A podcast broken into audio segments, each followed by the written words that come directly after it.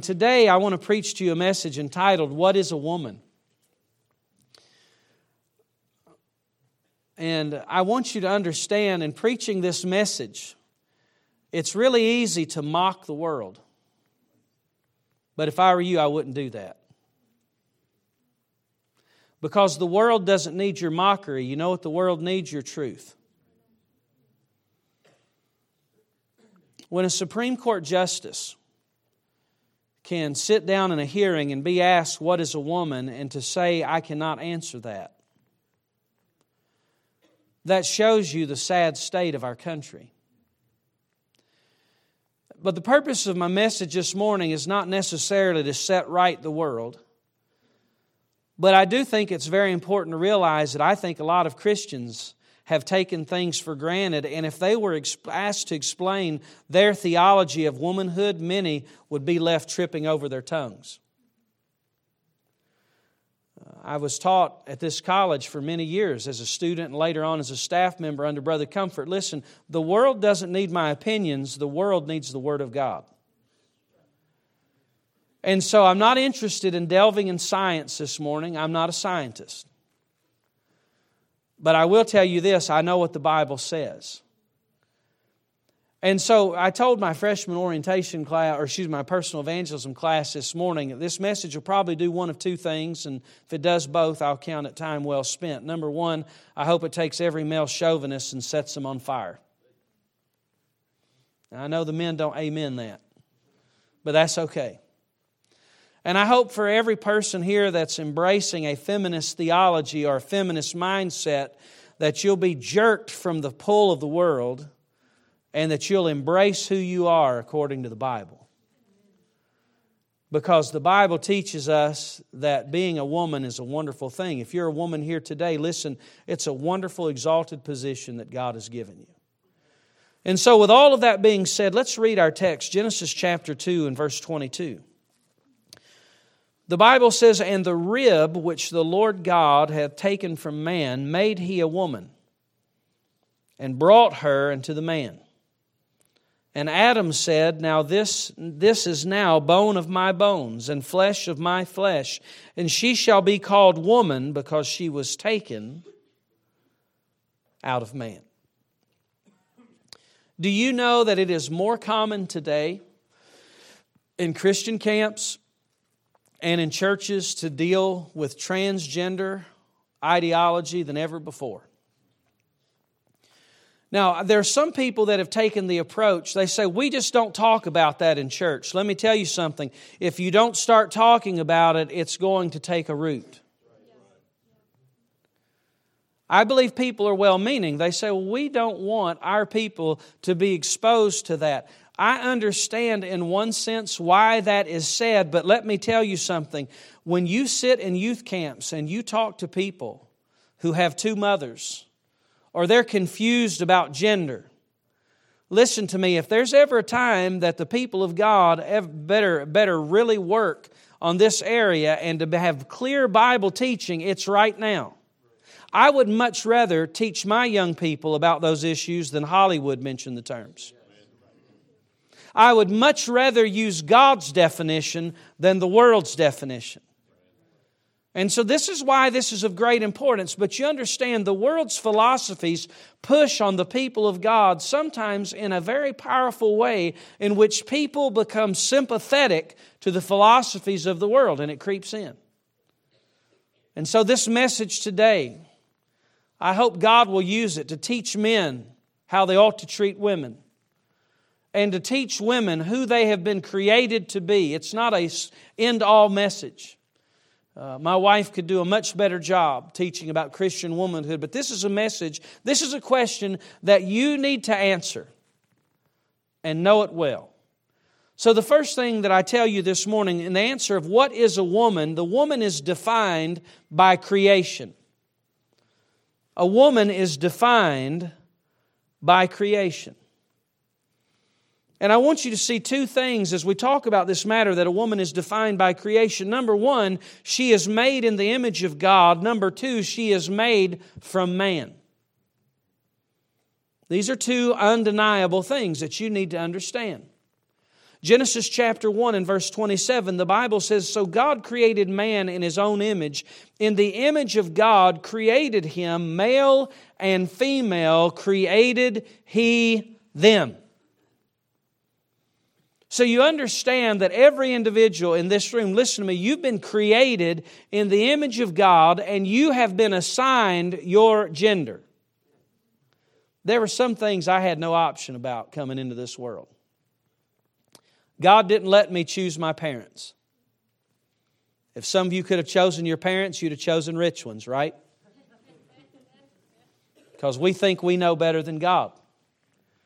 God didn't let me choose my parents, and you know what? God didn't let me choose my gender. He created me. Listen, God created, handcrafted each one of you as male and female, and those are the two options. Now, I will say this if you've watched uh, any of the people, they say, well, there are people that, uh, you know, they, they can be considered male or female. Their gender is not very clear. There's several things I have to say about that. Number one is that's a very vast minority of this world's population. Number two, I think that's a result of the fall.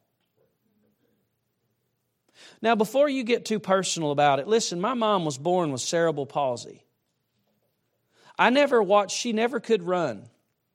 The first day that I ever thought about her running was the day that she died, and I said, She's running in heaven. But you know what? That's a genetic flaw. And because of the fall, we experience different things. I am not unnerved when somebody comes to me and says, well, What about this person that may be in the cracks legitimately from a physiological standpoint? I say, That's the result of the fall.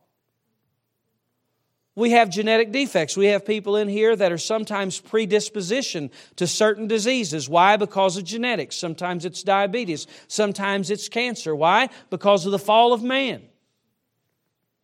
So I'm not bothered by that, and it still causes me to say, listen, God created male and female. Why am I so dogmatic about gender? Because God's the one who assigned it. And that's why you can be dogmatic about it. You don't have to be condescending, but you can say, listen, it was by creation. If you're a woman here today and you've ever had misgivings about being a woman, does that ever happen? I'm sure it does in the minds of some people. Listen, you can take solace in the fact that the perfect God of heaven created you. Some of you are tall, some of you are short. Some of you might be thin, and others of you are like me, you wish you were thin, all right? But I'm just telling you, listen, you're pre- the way that God has made you, listen, you can, take, you can take confidence in the fact that God's, God's created you. His fingerprint is upon you. You've been made in the image of God. And by the way, young men, one, one of the reasons you ought to treat these ladies in, with respect is because they've been made in the image of God just like you. Young men don't like being disrespected. Well, neither do young ladies. But not only in creation are you made in the image of God, but ladies, I will tell you, you were created from man. Don't throw a hymnal at me. I'm not here to gloat in it, but I am here to tell you, you were taken from that rib. I heard one commentator, he put it this way. He said, Ladies, don't look at that as a put down. Look at that as a great thing because you have to understand man was made from dirt. Hey, ladies, you've been made from refined dirt, so you're doubly refined.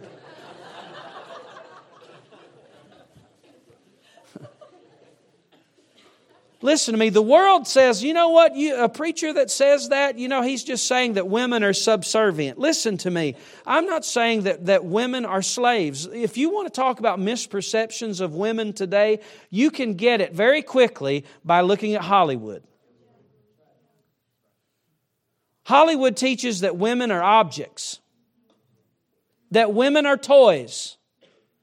And yet, isn't it amazing that it's the crowd that objectifies women the most that sometimes scream the loudest about it. And I'm like, look in your own house.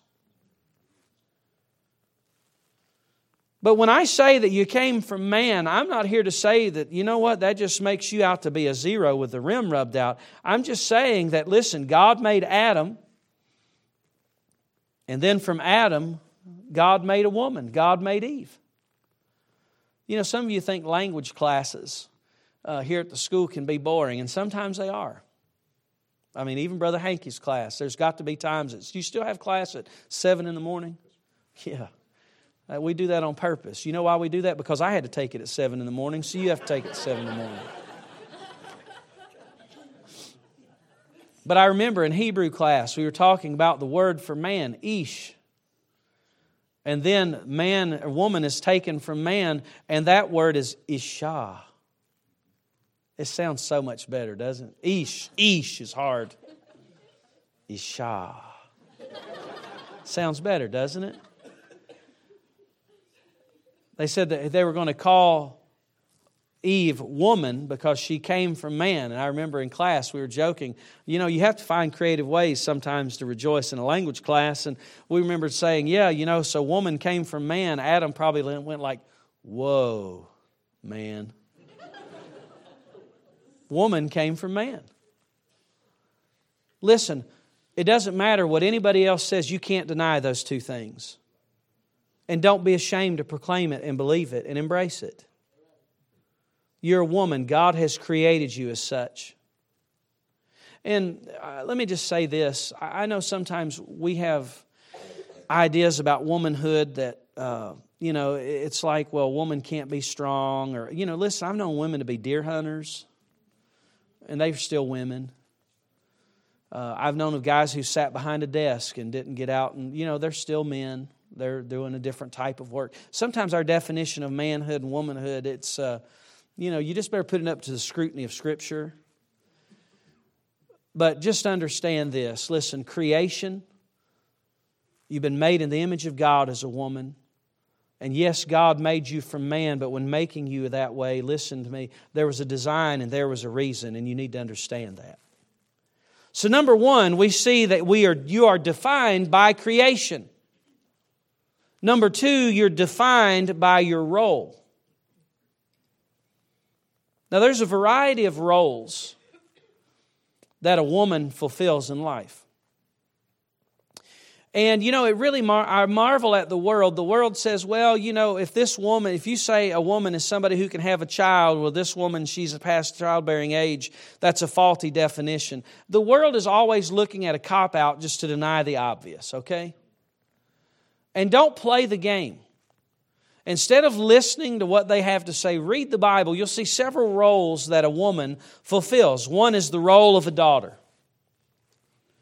Genesis 5, verse 4 In the days of Adam, after he had begotten Seth, were 800 years, and he begat sons and daughters. You know, most of the time people are like, man, after 35, don't have kids. Well, they had kids and lived another 800 years, and they're still having them along the way. I don't know when that stopped.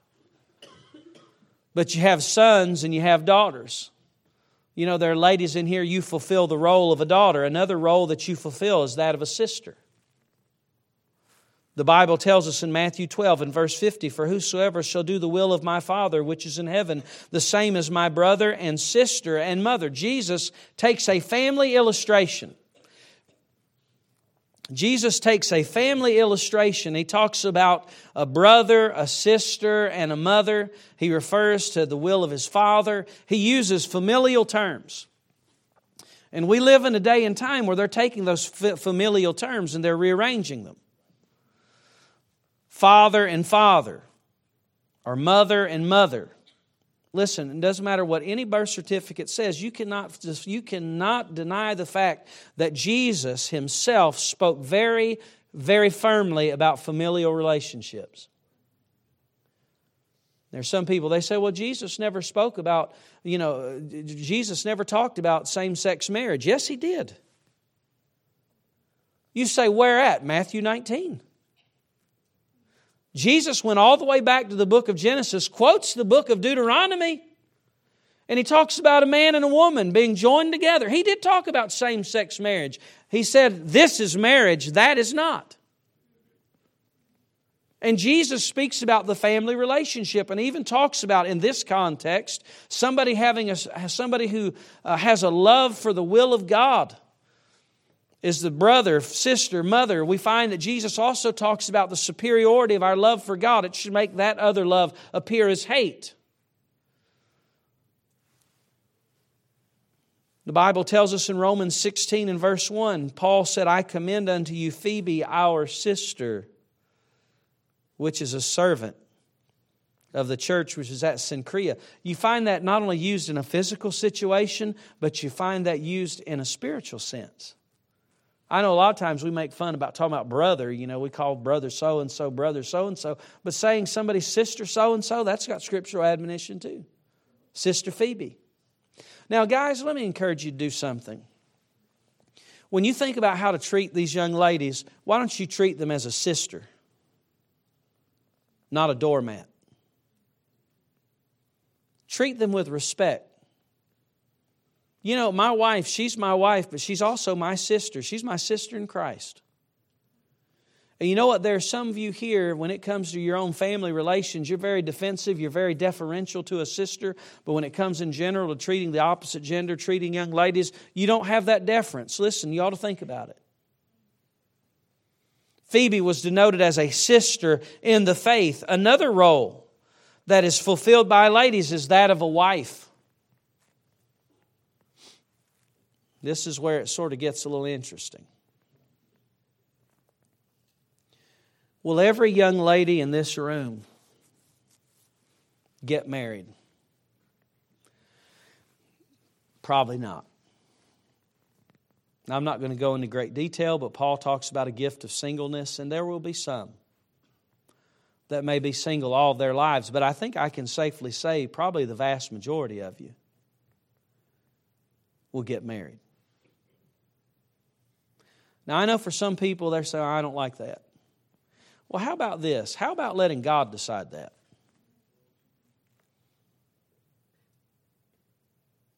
And for those that want to get married, don't shame them, but for those that are say, you know, it's interesting.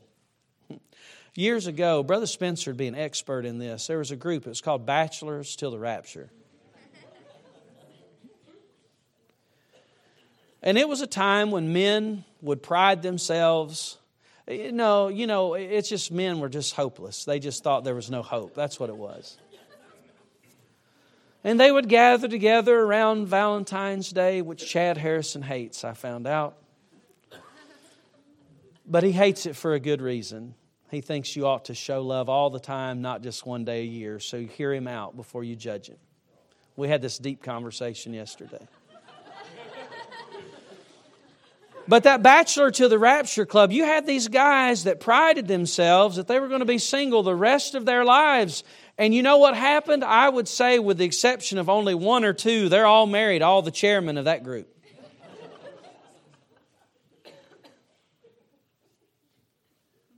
So, ladies, I'm just telling you, guys struggle with the same thing.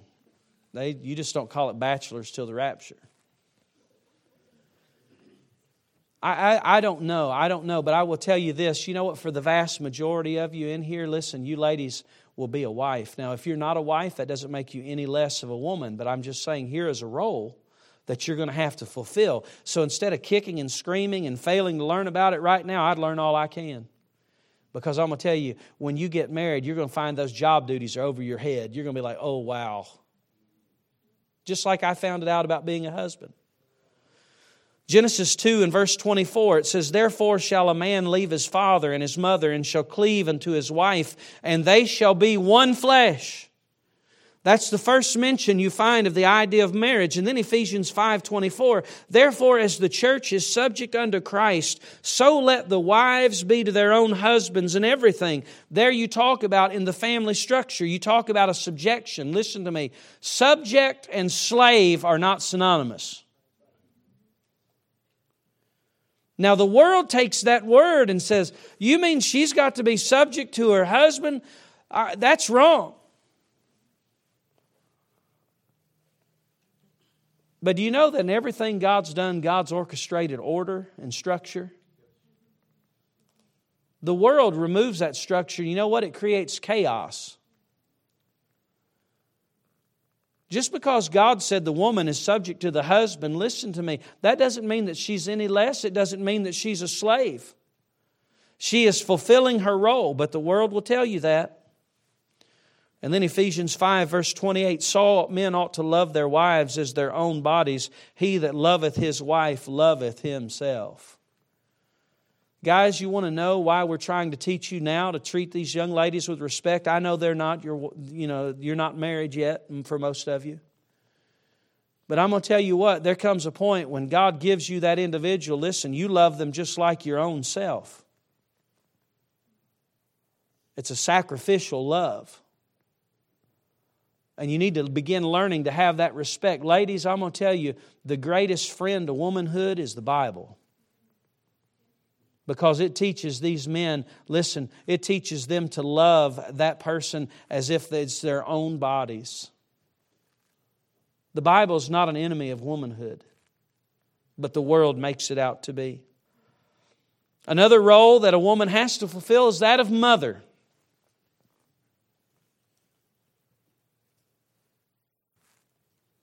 The Bible tells us in Genesis 3 in verse 20, and Adam called his wife's name Eve because she was the mother of all living. Nobody's ever had more great, great, great, great, great, great, great, great, great, great, great grandchildren than Eve. She's the mother of all living. You know, a mother is an exalted position that God gives. Listen, you ladies, as I'm going to illustrate at the end of this message, listen, you have the opportunity of being a mother and to shape another life who can go out and make a difference for others in eternity.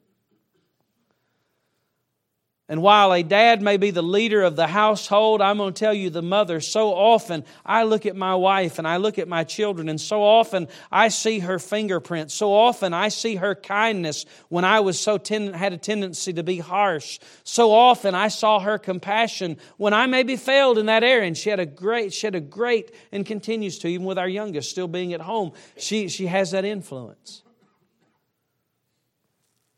Do all that you can to learn what it means to be these things. Proverbs 10 and verse 1 A wise son maketh a glad father, but a foolish son is the heaviness of his mother. You know, a mother is trying to shape that son, but when you go out and you live in an awful way, you bring heaviness to that mother. It's not so much I want to talk about the role of motherhood for a moment, but I want to talk about some of you. Listen, when it comes to your mothers right now, they're grieved, they're not happy maybe with the way that you're living. And one day when you become a mother, you're going to feel the same thing. Everybody, do me a favor. Poke the person beside of you right now. Would you do that? Because I'm not going to draw attention to anybody sleeping, but I will after this, okay? That was the one warning shot, okay?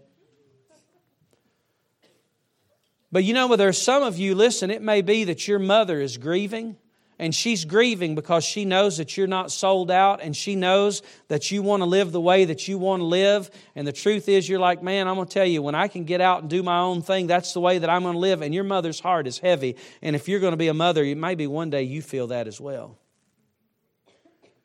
There was a guy who was in my evangelistic preaching class several years ago. He preached a message. I'll never forget the title. It was from this text. The title of his message was this He said, How heavy is your mom?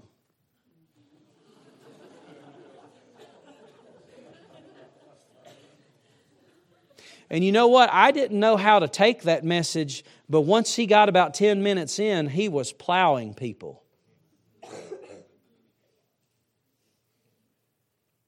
And there may be some of you, listen, one day you're going to be a mother, and right now your mother weeps for you, your mother cries for you, your mother worries throughout the day as to whether or not you're even going to cross the finish line. But I'm telling you, a mother is a role that a woman carries, and it's a unique role that only she can bear. But another role that I'll give you is that of co laborer.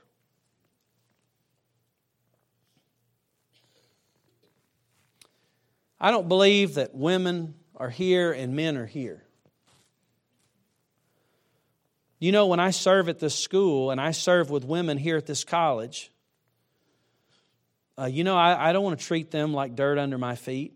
They're co laborers. I think I ought to treat them the way Paul treated his co laborers, don't you? The Bible tells us in uh, Acts chapter 18 and verse 26, it says, And he began to speak boldly in the synagogue, speaking of Apollos, whom when Aquila and Priscilla had heard, they took him, they took him unto them and expounded unto him the way of God more perfectly. You know, there's some men I know they can't learn from women.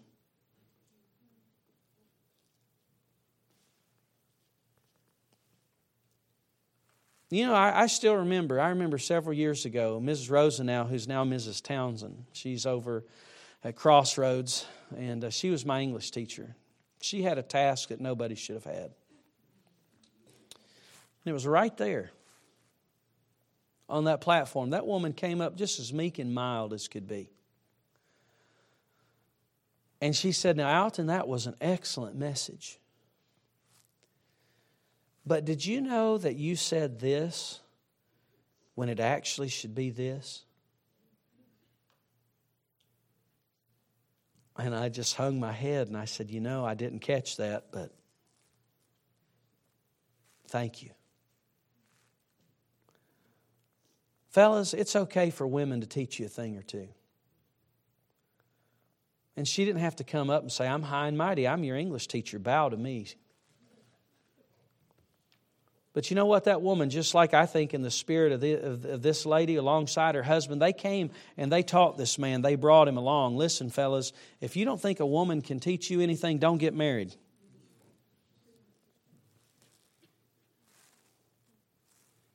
You know, women are co laborers. Romans 16 and verse 3, Paul said, Greet Priscilla and Aquila, my helpers in Jesus Christ. You know, I feel like every lady that's on this faculty and staff, you know what? They're their helpers to the gospel. I'm not, I don't want to talk down to them. I want to treat them with respect. And in the church, that's the way it ought to be. Romans 16 and verse 2, speaking again of Phoebe, it says that ye receive her in the Lord as becometh saints, and that ye assist her in whatsoever business she hath need of you, for she hath been a succorer of many, and of myself also. Paul said, This woman has meant the world to me. You're co laborer. That's part of your role, young lady. Be a fellow helper of the gospel, be a co laborer of the gospel in Jesus Christ. Give yourself to it. So, number one, you're defined by creation. Number two, you're defined by role. Number three, you're defined in, by respect.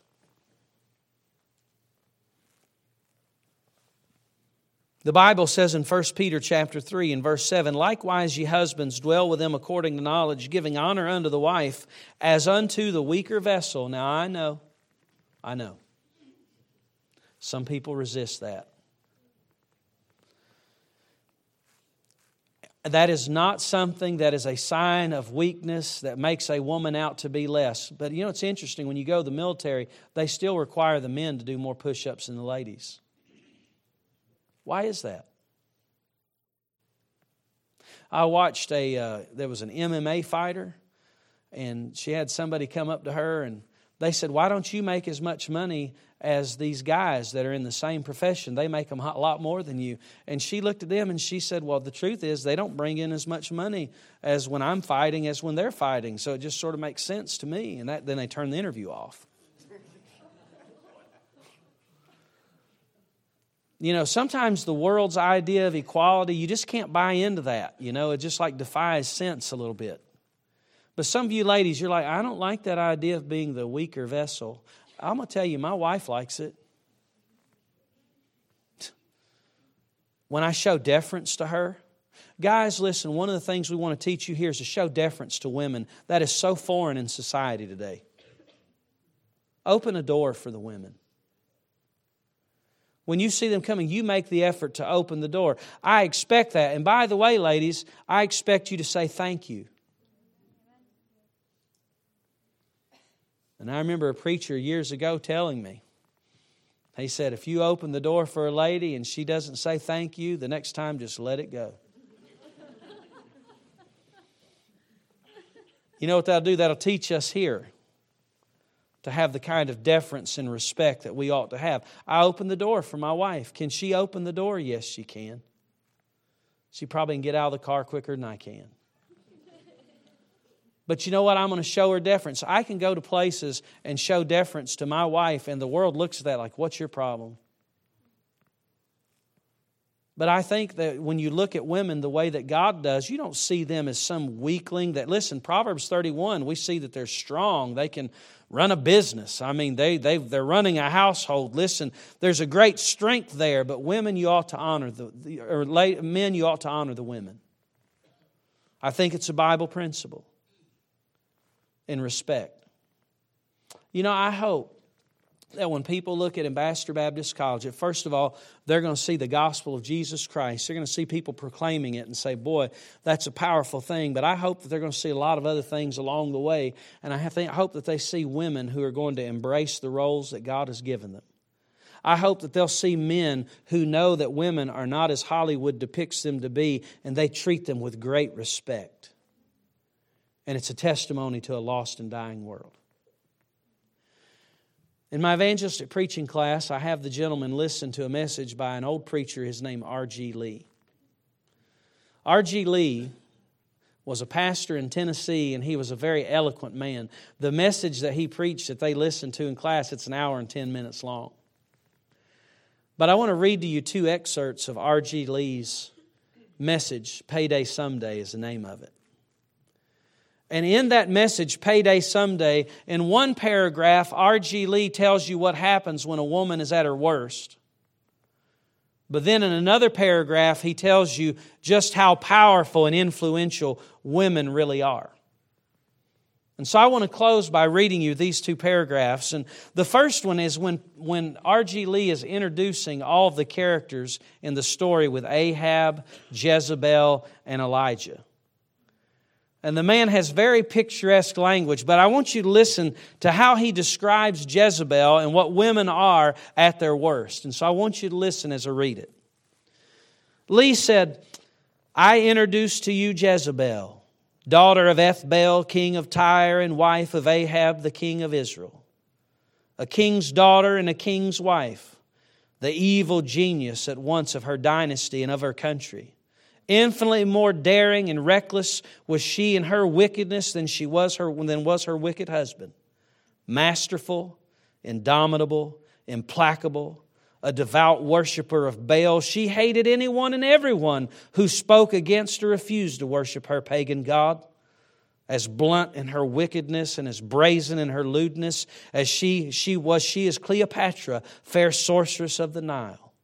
She had all the subtle and successful scheming of Lady Macbeth, all of the adulterous desire and treachery of Potiphar's wife, all the boldness of Mary, Queen of Scots, all the cruelty and whimsical imperiousness of Catherine of Russia, all the devilish infamy of Madame Pompadour, and doubtless all the fascination of personality of a Josephine of France.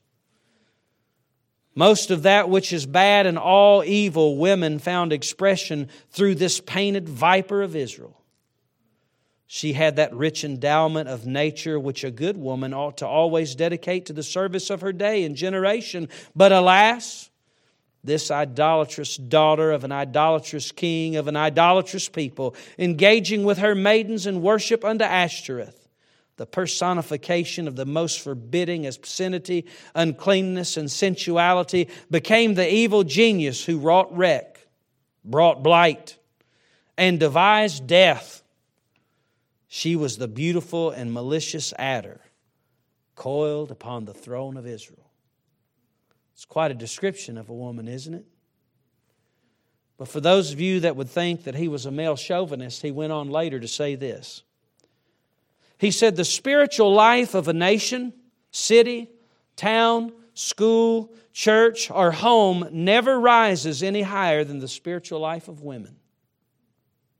Search the pages of the Bible all you will, study all you please, and you'll find one truth that stands out above some other truths. What is that truth? The truth that the spiritual life of a nation, city, town, school, church, or home never rises any higher than the spiritual life of women. When women sag morally and spiritually, men sag morally and spiritually. When women slump morally and spiritually, men slip, morally and spiritually. When women take the downward road, men travel with them. And when women are lame morally and spiritually, men limp morally and spiritually. The degeneracy of womanhood helps the decay of manhood. Ladies, I think who God made you to be is very, very important. You have a great impact on this school, you'll have a great impact on your home. What is a woman? She's defined by creation. She's defined by her role and she's defined by respect. So leave this chapel today holding your head up high. Because God created you who you are. He made you the way that you ought to be. And if you'll embrace that, God will use you in a great way to make a difference for Him. I hope you'll do that. Let's bow our heads together in prayer. Our Father, as we close this service today, it's been of a different sort. Lord, there's two things specifically that I'd pray. Number one is I pray that the people in this room would have a clearer understanding of a woman and what you have created her to be. Truth is, Lord, this is sort of a feeble attempt to do it, but I hope it's a beginning.